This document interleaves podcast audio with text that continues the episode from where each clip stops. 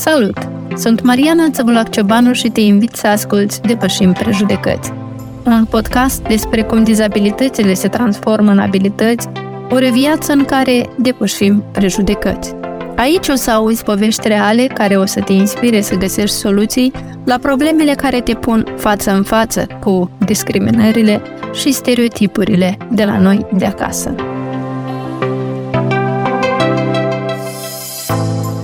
Lipsa infrastructurii accesibile pentru a facilita accesul în instituțiile publice continuă să fie una dintre problemele majore cu care se confruntă persoanele cu dizabilități în Republica Moldova. Când un spațiu public nu este accesibil, acesta devine o problemă care afectează în primul rând persoanele cu dizabilități, părinții cu copii mici, persoanele în etate și alte persoane din grupurile cu mobilitate redusă.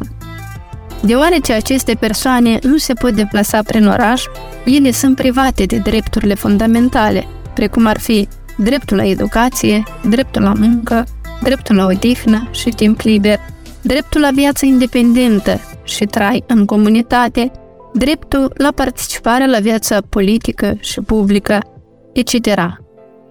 Când vorbim de problema accesibilității, aceasta nu se referă doar la orașul Chișinău, ci la întreaga țară. Deci, este o problemă națională. Totuși, un lucru îmbucurător este faptul că lucrurile se mișcă spre deosebire de acum 10-20 de ani.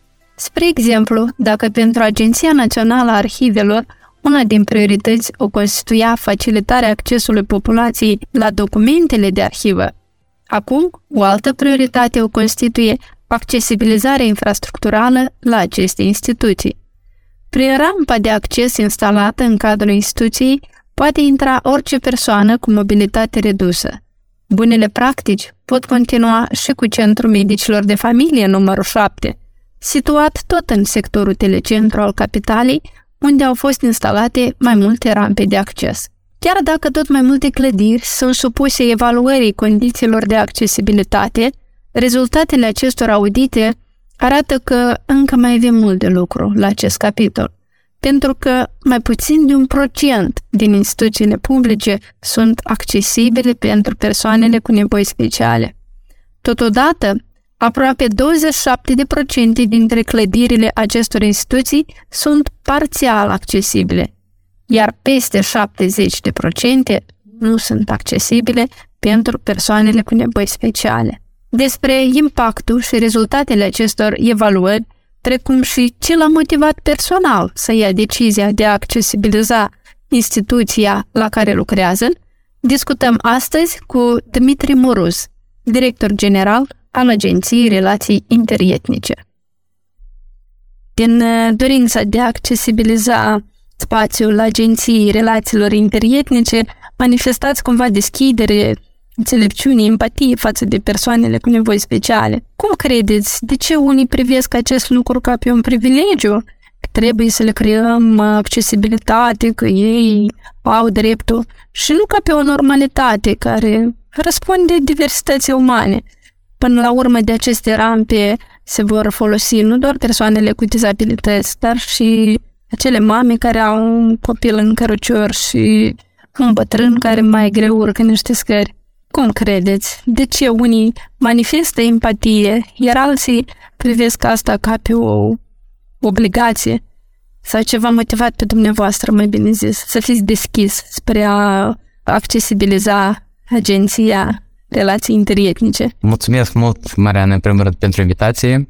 Eu uh, sunt că fiecare o să răspundă în felul său la întrebarea aceasta, dar eu cred că fiecare caz contează background-ul sau abordarea acestei persoane sau viziunea pentru abordarea priorităților din punct de vedere fiecare persoane.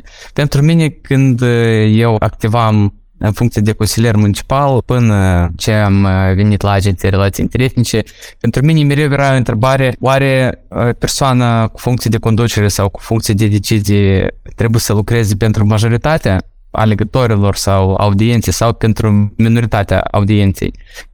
Și atunci eu am într-o discuție așa mai aprinsă cu un prieten, am înțeles că doleanțele majorităților sunt mereu satisfăcute și de aceea ele sunt cumva organic, natural, luate în considerație, dar ceea ce ne lipsește mereu este ca să fie satisfăcute sau avute grijă de nevoile minorităților care nu sunt regăsite în lista priorităților mereu. Da? Și atunci eu am înțeles că dacă faci ceva pentru anumite grupuri mai restrânse, așa și cum ați spus dumneavoastră, da, mereu de acelea îmbunătățiri se pot uh, folosi și alții. De aceea eu vreau să gândesc despre asta ca despre o abordare normală, prin care noi putem să uh, acoperim nevoile sau să satisfacem nevoile celor care nu sunt în vizorul majorității. Da? E și partea omenească, da, este și partea asta de incluziune, dar, e bine, foarte mult se vorbește despre incluziune de, de astăzi, dar,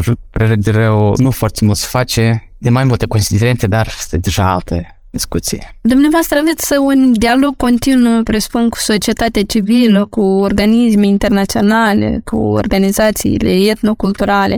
V-au motivat cumva acestea să fiți interesat de problema accesibilității agenției sau care până la urmă a fost motivul? Motivul uh, a fost niște observații. Da, noi încă cu păreri de bine nu am întâmpinat o situație în care noi am fi avut un eveniment și un număr de persoane cu dizabilități să nu aibă acces la el, dat și fapt poate că asta și un semn rău, pentru că asta înseamnă că ei nu participă la evenimentele noastre. Totodată am avut niște observații așa, da, deja castici de infrastructură pe care o avem noi, rampa care arată destul de periculoasă așa, care o avem în ziua de azi. Și ajungând la deja componenta asta de infrastructură a clădirii, la un moment dat am, am încercat să luăm în considerație toate intervențiile pe care noi putem să le avem. Pe adaptarea accesului pentru persoane cu dizabilități, Deși este o abordare așa pe termen lung, nu este un, un loft sau, nu știu, un precedent care ne-a pus să începem să ne gândim la asta. Când ați venit în funcție de director general al agenției, ă, rampa asta deja era construită? Da. De ce credeți că n-au ă, făcut-o din start după standardele necesare? Bine, eu cred că mereu uh, sunt câteva factori. Poate uh, era cauza că conducerea precedentă nu a avut acces la specialiștii din domeniu dat. Poate nu au avut suficient timp sau poate chiar era impus de autorități ca să fie amenajat și de aceea nu s-a ținut cont de rigorii profesionale, da, adică niște standarde profesionale. Da, zilnic cam câte persoane vizitează agenția? Agenția o vizitează mai puțin oameni zilnic, în afară de angajații noștri, poate noi avem, nu știu, 5-10 oameni care mai vin la noi, dar Casa Naționalităților, clădirea pe care noi o gestionăm, mai are și alte fluxuri de oameni, destul de mari. Noi avem la etajul întâi teatru care închiriază de la noi spațiu și au fluxuri de oameni foarte mari. Sunt și organizații etnoculturale care tot au oameni, mai ales acum lucrând cu refugiați din Ucraina. Și nu pot să-mi estimez cifrire exactă, dar cred că e mult mai mare decât 50 persoane care vin nemijlocit la noi. De ce v-am întrebat? Vreau să știu dacă sunt printre acestea persoane cu dizabilități care vin. Nu. No. Din ceea ce am văzut eu, nu sunt. Poate inclusiv din motivul că nu pot accesa clădirea asta foarte ușor. Credeți că de asta nici nu vin? Mă gândeam, poate refugiații cu dizabilități ar putea avea, nu știu, careva întrebări, probleme de soluționat și vin la agenție. Eu cel puțin nu am întâmpinat un așa caz. Posibil că sunt, dar noi nu le vedem, dar eu nu exclud că ei sunt și care vin cum ați făcut cunoștință cu echipa motivației, care am înțeles că v-a atras atenția asupra acestei probleme de accesibilitate? Da, am făcut cunoștință prin niște cunoscuți, prieteni, că de obicei, când vrei să faci ceva, lansezi un apel, mai, mai întreb colegi, prieteni, dacă cunosc pe cineva și atunci mi-au recomandat să iau legătură cu domnul Victor Corol și atunci uh, le-am rugat să vină la noi să vorbim, să vedem și le mulțumesc pentru reciprocitate și pentru munca depusă. Deci dumneavoastră ați avut inițiativa ca să luați legătura cu ei, da? Ce v-a motivat să atrageți atenția asupra acestei probleme, acestei necesități? Ne-a motivat uh, o abordare pe termen lung, da, ceea ce privește îmbunătățirea infrastructurii a Casei Naționalităților, asta spune despre teritoriul adiacent și locuri de parcare, dar și accesibilității, da? Noi mai planificăm ceva lucrări de reparații exterioare și vrem ca, ca să avem o imagine amplă a cheltuielilor și a costurilor și a volumului lucrărilor până și le începem. Și asta era partea acestora lucrări planificate. Da, dispuneți de un plan de acțiuni concret privind pași de accesibilizare a spațiilor pe care le-ați enumerat? Da, cu ajutorul uh, Asociației Obștești, noi uh, am primit raport elaborat de ei de accesibilitate în luna ianuarie și în acest raport sunt uh, indicate haideți să spunem așa, priorități sau etape de accesibilitate. Începând cu cale de acces din afară, da, cumva accesibilitatea clădirii și deja uh, mișcarea sau accesibilitatea pe interiorul clădirii, inclusiv și până la etajul 3 unde ne-a fost recomandat sau ne-a fost propus să fie amenajat un ascensor. Și ascensorul veți amplasat din interior sau de afară? El este propus să fie amplasat din interior. Noi am găsit acolo o soluție așa de compromis, de posibilitate, dar noi încercăm să, să mergem pe etape, pentru că orice clădire are un plan arhitectural, da, și nu neapărat acest plan presupune intervenții mai mari sau mai drama mai de construcție, dar noi am decis să mergem pe logica independență de flux sau de interes, da, care poate fi. Și în acest sens, noi vedem accesibilitatea etajului întâi ca cea prioritară, ceea ce permite acces la cele mai mari săli pentru evenimente publice, ceea ce ne obligă cumva să o construim rampa, să amenajăm ușile, altfel să nu aibă praguri, uși automatizate să fie instalate și deja blocul sanitar să fie amenajat, să fie conform cerințelor. Și deja sala de evenimente, sala festivă, care este folosită mereu pentru spectacole, pentru evenimente mai, așa, mai mari, tot să aibă accesibilitate pentru persoane cu dizabilități. Dar n-ați spus nimic iată referitor la parcări, parcare auto pentru persoane cu dizabilități planificați cumva să aveți una? Da, da, da. Da, ne-a fost recomandat să fie amenajate două locuri de parcare mai aproape de intrare. Noi cumva încercăm să ajungem la un compromis sau la o să luăm în considerație și fluxuri da, de oameni și în acest sens parcarea noastră deja e supraîncărcată, dar noi credem că un loc, cel puțin, lângă rampa, noi o să amenajăm și o să instalăm și indicator și deja o să vedem dacă pe viitor el o să fie suficient sau nu. Aveți un termen de executare a lucrărilor pentru a asigura accesul persoanelor cu disabilități în clădire? Noi am început să solicităm oferte de preț pentru lucrări și cumva fiind uh, limitați la buget, asta apropo și la întrebare pe care ați pus-o de dinainte despre prima rampă amenajată, posibil inclusiv una dintre cauzele era lipsa bugetului pentru amenajarea unei rampe mai calitative. Acum, referitor la buget, cam care ar fi? Ați estimat un buget? Cam cât va costa toată accesibilizarea? Noi am uh, estimat ca etapa întâi, am, am estimat o rampă și am primit oferte de preț de peste 100 de mii de lei, cred că în jur de 110 sau 120 de mii de lei. Doar rampa. Asta având la dispoziție un buget pe, în linie de cheltuieli pentru reparații capitale pe an de aproape 150-175 de lei. Ținând cont că noi mai avem să facem multe lucrări, cum vă dați seama, cum încercăm noi să luăm în considerație toate, poate să rugăm partenerii de dezvoltare să intervină și să ne ajute. Da, aveți oameni competenți care să respecte normele, ceea ce fac. Nu riscați să faceți modificările doar de bifă. Avem documentul dat, dar cumva încercăm să mergem pe etape și etapa principal era elaborarea acestui raport de accesibilitate care deja stabilește niște cerințe tehnice pentru lucrări. Și Având acele cerințe, bineînțeles că trebuie să ne ținem cont. De ele, că de, deja o, o rampă avem, care o avem, da, dar dacă facem altceva, deja trebuie să ne ținem cont de standarde, altfel nu merită să faci nimic. De ce întreb? Pentru că avem situații destul de multe în Chișinău când uh, celor competenți de a renova, de a schimba lucrurile, până la urmă, fie că nu le ajung uh, niște materiale, fie că se gândesc ei că așa o să fie mai puțin costisitor, că o să le iasă mai bine la socoteală și până la urmă, oricum, um, modificările nu sunt realizate 100% conform cerințelor.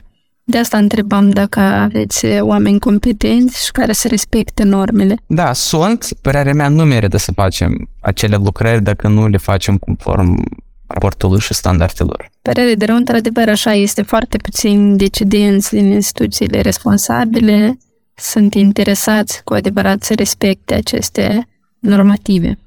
Este foarte important ca, ia că dacă noi ne gândim de, de ce se uite, de ce și inclusiv la nivelul politicilor locale, da, la nivelul primărilor, consiliilor raionale, de ce mereu se uită de acele persoane? Pentru că noi mereu nu le avem printre prietenii noștri, noi nu le avem printre oameni la care noi am fost expuși. Am avut acces să le cunoaștem ca să ținem minte că ei există. De aceea este foarte important, după părerea mea, ca acei oameni să fie incluși în sistemul de învățământ de bază, să, să facă parte din acele școli și din aceleași clase. Pentru asta, bineînțeles, că trebuie să fie amenajate și școlile, dar și instituțiile de învățământ să fie accesibile pentru ei. De acolo, cumva, se încep schimbările durabile pe termen lung, da, care o să ne asigure că noi nu o să uităm de ei și de părerile lor mereu, da, de prezența lor mereu depinde și elaborarea politicilor, da, și din, din participarea lor la anumite procese, consultații, discuții publice, depinde și modul în care ei o să fie incluși Referitor la incluziune, legea numărul 60 din 30 martie 2012 privind incluziunea socială a persoanelor cu dizabilități, articolul 18, menționează despre proiectarea și construcția obiectelor infrastructurii sociale adaptate necesităților persoanelor cu dizabilități. Autoritățile responsabile au obligația să autorizeze funcționarea obiectelor de utilitate publică specificate în document numai în condițiile respectării normativelor în domeniu, astfel încât persoanele cu dizabilități să aibă la ele un acces neîngrădit. Pentru a da persoanelor cu dizabilități posibilitatea să trăiască independent și să participe pe deplin la toate aspectele vieții, statele părți, semnatare ale Convenției ONU privind drepturile persoanelor cu dizabilități, vor lua măsurile adecvate pentru a asigura acestor persoane accesul în condiții de egalitate cu ceilalți, la mediu fizic, la transport, la informație și mijloace de comunicare, inclusiv la tehnologii și sisteme informatice și de comunicații și la alte facilități și servicii deschise sau furnizate publicului, atât în zonele urbane cât și rurale. Aceste măsuri care includ identificarea și eliminarea obstacolelor și a barierilor față de accesul de plin trebuie aplicate, printre altele, la clădiri, la drumuri, la mijloace de transport și la alte facilități interioare sau exterioare, inclusiv școli, locuințe, unități medicale și locuri de muncă. Serviciile de informare, comunicații și de altă natură, inclusiv servicii electronice și de urgență. Modul în care autoritățile publice aleg să respecte prevederile legii indică mai degrabă o promovare a inegalității și a discriminării, a indiferenței și aroganței. Probabil lipsa de interes este direct corelată cu lipsa unor sancțiuni pe această problemă. Să nu uităm, problemele, dar și prejudecățile pot fi depășite iar accesibilizarea spațiilor reprezintă nu doar o obligație în materia respectării drepturilor omului, ci constituie în același timp o posibilitate reală de a reduce inegalitățile existente în societate, inegalități care generează bariere de incluziune socială. Acesta fiind mesajul meu de astăzi, vă spun pe curând și vă invit să vă abonați la podcastul Depășim Prejudecăți descărcând aplicațiile necesare direct în telefonul vostru. Iar dacă v-a plăcut subiectul, nu ezitați să dați un share și prietenilor, pentru a fi la curent cum e să trăiești într-o țară în care nu există acces în instituțiile publice. Acest episod de podcast este realizat în cadrul proiectului Consolidarea democrației în Moldova prin alegeri inclusive și transparente, implementat de PNUD Moldova cu suportul financiar a Ambasadei Marii Britanii la Chișinău, oferit prin intermediul Fondului pentru Bună Guvernare.